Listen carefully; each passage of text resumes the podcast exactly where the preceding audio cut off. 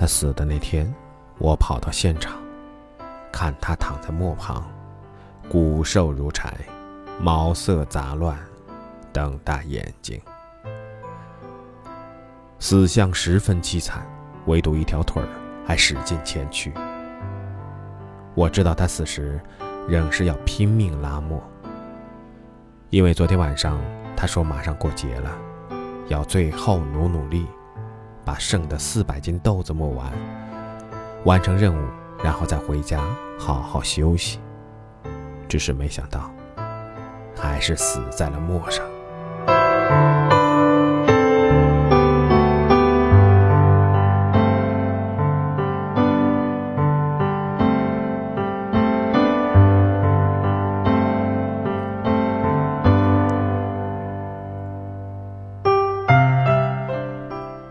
我刚刚认识他的时候，他还是驴中的劳模，青年才俊，前途不可限量。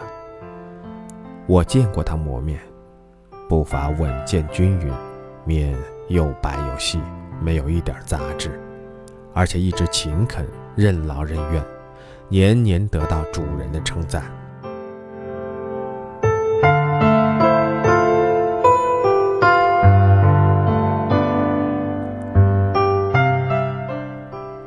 我听他说，磨面一开始也并不那么紧张，每天按时上磨，然后卸磨回窝。可后来事情突然起了变化，主人决定改革毛驴磨面机制，谁磨的面谁要负责，还成立很多的监管部门。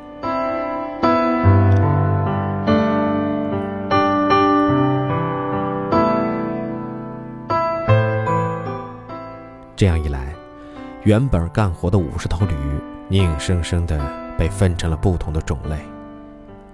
有宣传驴，负责高喊生产口号，宣传驴的先进事迹；有监工驴，负责监督驴干活；研究驴，负责研究先进的磨面方法；还有计划驴，负责制定工作计划与任务。当然还有一些驴级别更高，负责管理其他的毛驴。最后剩下的才是这一线驴。等改革完毕，他一数才发现，真正拉磨的一线驴已经不到40%了。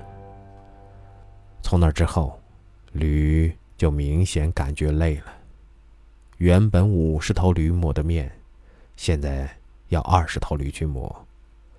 加强管理后，驴的种类不断增加，一线驴的数量急转直下，很多驴不拉磨了，跑去干别的了。有的驴写生产计划，有的驴搞调查研究，有的驴还去搞文艺节目。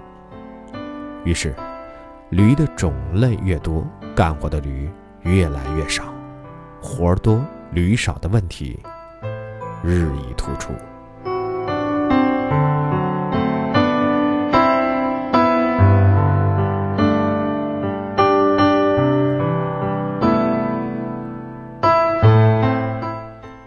驴分了这么多类，每个类别都得具体干点工作，磨面的工作也要求不断的推陈出新，来配合宣传工作。原来老老实实拉磨，围着磨转圈不行了，不符合时代的潮流。于是先向大马学习，借助马拉车的先进经验大步拉磨。后来知道驴马差异太大，搁置了。又学习牛耕地的方式，直线拉磨，发现技术上做不到，也失败了。很多驴没办法了，就只能变着花样拉磨，有的跳着拉磨，有的趴着拉磨，有的跪着拉磨，有的打滚拉磨，折腾一天，腿都要断了。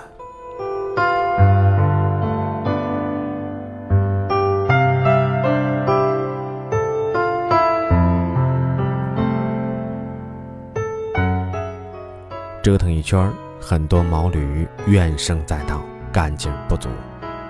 主人为了激励毛驴拉磨，就制定了一个计算工作量的办法，将驴每天拉磨的数量、磨面的数量、质量都进行指标化管理，年底考核谁磨面多就有奖励，奖励多的就可以积分，然后晋升为管理驴，不用再拉磨了。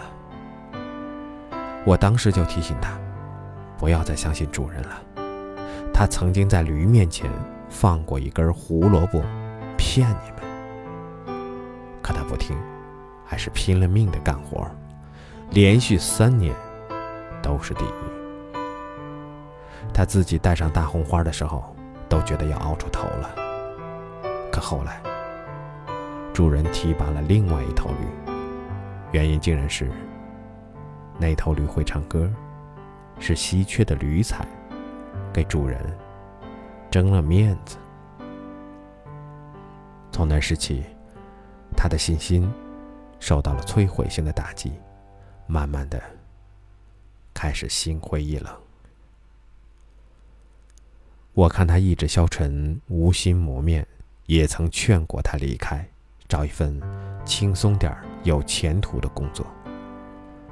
很多毛驴出去拉车载客一样可以过得很好，可他自己坚持认为磨了这么多年的面什么都不会了，年纪大了，拉车载客都不容易，已经学不会了。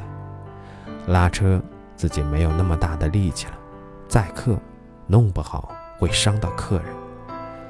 现在虽然不如意，但总算安稳，就这么混着吧。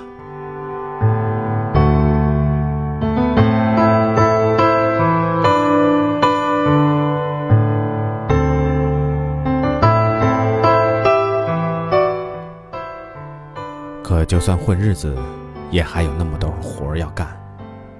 我看他每天依然上磨磨面，下磨会倦，转磨的时候没精打采，脚步散乱，磨出来的面有粗有细，有的还带着土，精气神儿完全不复当年。终于有一天，毛驴还是倒在了磨边，就像主人号召的，好毛驴就要死在磨边。主人来的时候，我在旁边看着，哭了半天，一滴眼泪都没有。只是说起来，他曾经多么优秀的毛驴，把一辈子献给了磨面事业，号召活着的毛驴们向他学习。等围观哀悼的毛驴散开之后，我看主人走进厨房，吩咐厨子把驴杀了，肉炖了，皮熬成阿胶，给太太补补身体。